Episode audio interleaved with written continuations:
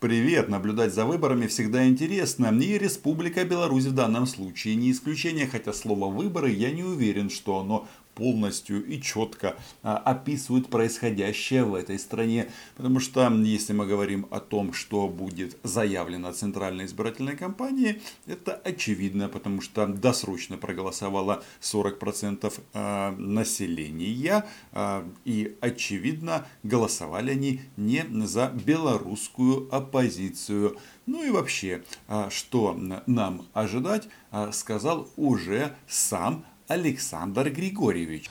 Нет, из-под контроля никто не, ничего не упустит, ничего не выйдет, это я вам гарантирую. Это главная задача действующей власти, не только президента. По сути, белорусам остается только улица, тем, кто не согласен с действующим режимом и не верит в выборы.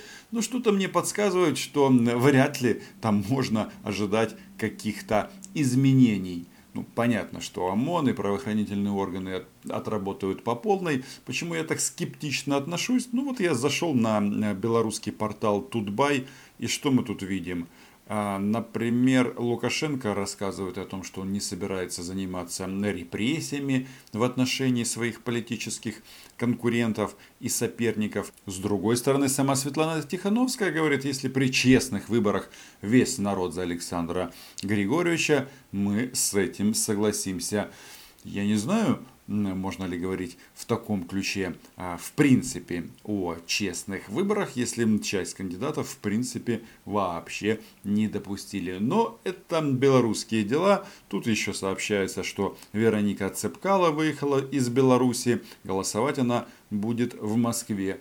Ну, в общем, если вы хотите устроить площадь, а не Майдан, как меня поправил один представитель белорусской оппозиции, то выезжать за пределы своей страны не рекомендуется. А здесь мы видим другой процесс. Но э, еще раз, я э, во внутреннюю белорусскую кухню не влажу, потому что, чтобы об этом говорить, нужно находиться на месте. Меня больше всего заинтересовали слова Лукашенко в части, что Путин написал ему письмо. И письмо это на целых пяти страницах касается 33 российских богатырей, которые часть из них воевали на Донбассе, а теперь отправились а, в Беларусь с большой вероятностью, а, чтобы попробовать в случае чего свергнуть батьку.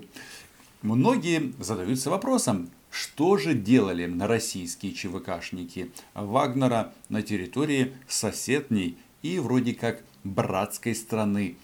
На помощь приходит а, российское телевидение. Сенсационное расследование. История с задержанием российских ЧВКшников в Беларуси целиком и полностью постановка. Очень интересно, мы сейчас все выясним, но забыл сказать, подписывайтесь на мой YouTube канал. Кто же сделал эту постановку? За провокацией с поимкой 33 россиян под Минском стоят украинские спецслужбы. И тут меня начинает переполнять чувство гордости за Украину и за СБУ. Согласитесь, это же все-таки такой неплохой уровень, что из Киева управляют российскими боевиками, отправляют их в Минск. И если размышлять в таком ключе, я думаю, что Баканову нужно подумать о том, чтобы отправить их в Кремль. Ну, согласитесь, если а, украинские спецслужбы такие всесильные, то нужно пользоваться и решать все наши проблемы. Но, знаете, в таких ситуациях нужно обратиться к эксперту, а, к общепризнанному эксперту, который ну, объясняет, как это работает в России. Есть один закон. Во-первых, плохие новости хорошо продаются, а хорошие новости продаются очень плохо. Отсюда второй закон. Фейк разлетается моментально, он так устроен, он так точечно адресован, он так точечно сформирован и так упакован в такую красивую оболочку, как горькая пилюля, которую ты должен съесть сразу и в это поверить. Мало того, ты же еще сам становишься и соучастником распространения фейка. Ты об этом говоришь, ты об этом спрашиваешь, ты находишь большую информацию, ты интересуешься этой темой, ты кому-то ее пересказываешь. Вот этим э, распространением этого фейка сейчас занята вся российская государственная машина. Этим занимаются российские СМИ и российские пропагандисты. В принципе, в данном случае отличия нет. Российские средства а, массовой дезинформации и российские чиновники. Причем интересно, что сейчас они обвиняют как бы Украину во всех грехах. Ну, это нам не впервой. С другой стороны, если это сделала СБУ, ну, в смысле, отправила вагнеровцев свергать на Лукашенко, то почему перед этим и посол России в Минске, и представители Кремля говорили о том, что у них и разрешение на работу там есть, и они вообще ни в чем не виноваты. И как вы смеете обвинять людей а, в таких в тяжких преступлениях только за то, что они в санатории Белорусочка строились на вечернюю проверку и не бухали что, как многие считают, свойственно российским отпускникам. Главная цель поссорить Россию и Белоруссию – скандал грандиознейший. Зеленский пока молчит, Лукашенко тоже не комментирует. Я когда смотрел эту программу, конечно, надо отметить, что э, люди, которые там выступают, они обладают э, колоссальным талантом, но есть э, некоторые недоработки, потому что вот улыбки на лицах э, можно э, обнаружить. Все-таки, согласитесь, это же э, нужно какую волю иметь, чтобы абсолютно серьезным лицом транслировать этот тезис. Но Александр Лукашенко после того, как проголосовал, он об этом как раз рассказывал, что его вот это вот объяснение в части третьей стороны не очень-то и успокаивает, мол, а сейчас он прочитал письмо Путина, там изложены факты а, в связи с пленением этих богатырей и а, потом будут сделаны выводы. И я вот думаю, что мог написать Владимир Путин Александру Лукашенко. Ну, возможно, пересказ а, расследования, расследование в кавычках, которое вышло в московском комсомольце, где они за уши притягивают украинские э, спецслужбы. Хотя, почему за уши? Вы сейчас сами увидите. Сайт, через который набирали якобы охранять объекты Роснефти в Венесуэле, фейковый. Согласитесь, а это уже доказательство того, что во всем виновата Украина и там украинский след. Однако, мне кажется, очень удивительно, что же это за сайты такие, которые но собирают в команды, в боевые команды российских боевиков ЧВК Вагнера. Это что получается? Что можно российских киллеров, российских головорезов а, набрать по объявлению, что это так все просто, да? А наш бизнес смерть и бизнес идет хорошо. В трудовом договоре значится несуществующая ЧВК МАР. Организацию ликвидировали в 2018 году. Это похоже на восстание на российских СМИ против Кремля, потому что совсем недавно Дмитрий Песков говорил, что в России вообще нет частных военных компаний. И юридически их нет. Но на практике оказывается, что они есть. И украинское слово «роспись» вместо русского «подпись».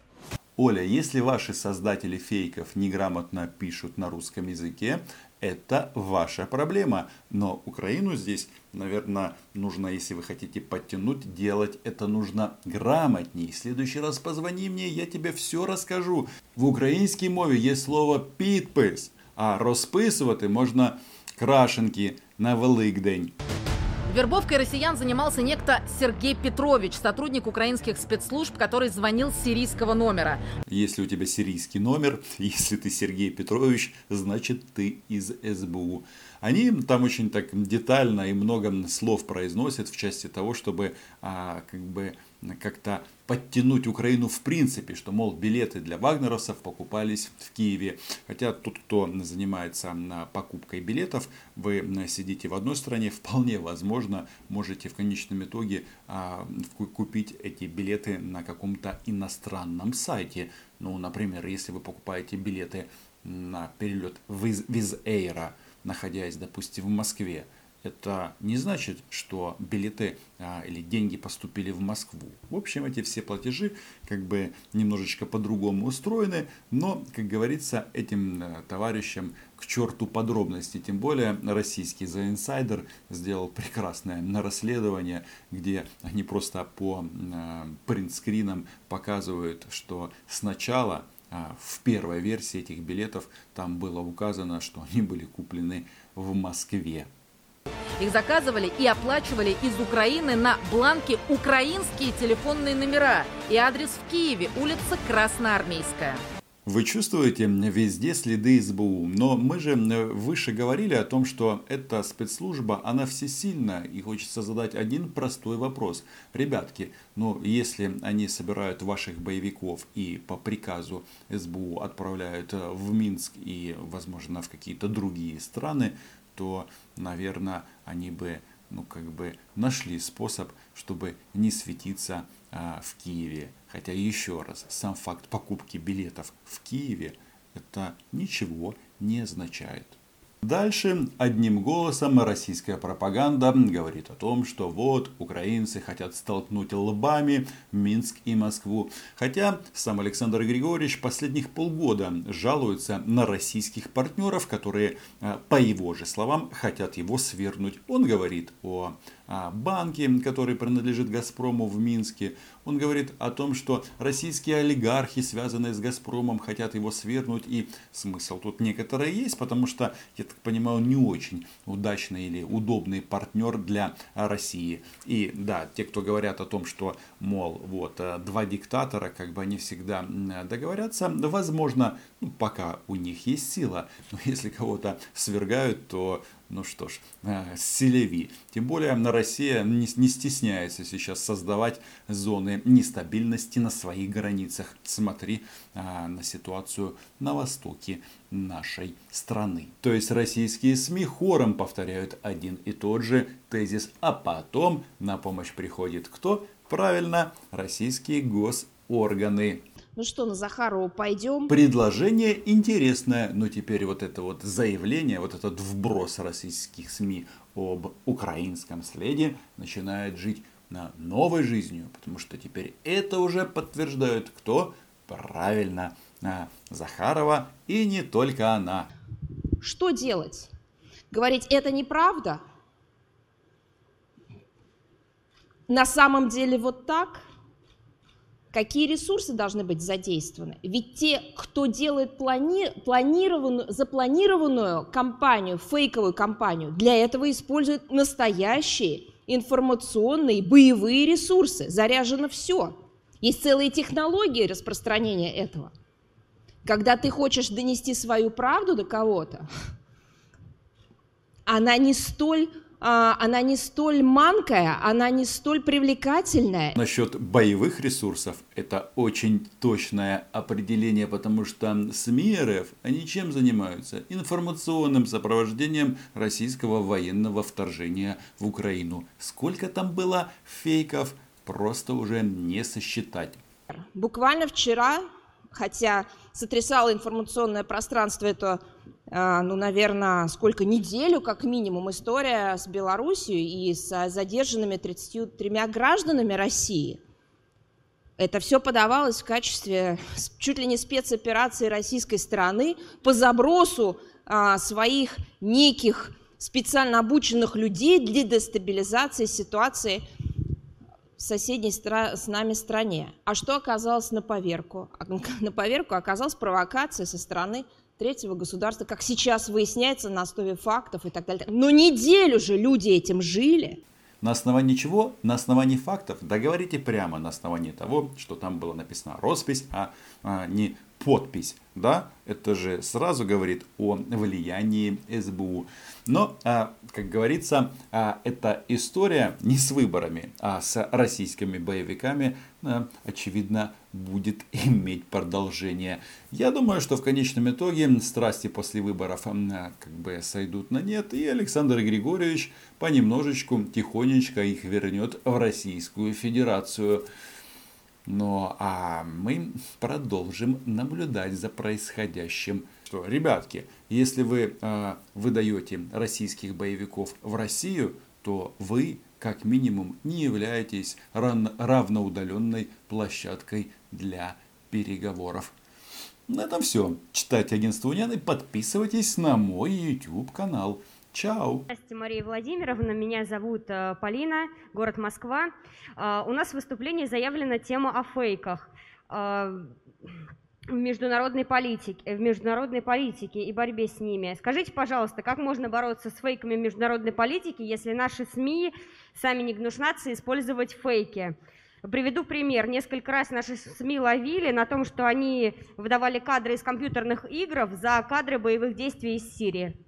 Ну, я хочу вам сказать, что вот это слово «гнушаться», ради бога, пожалуйста, ну не надо, ну не в устной речи.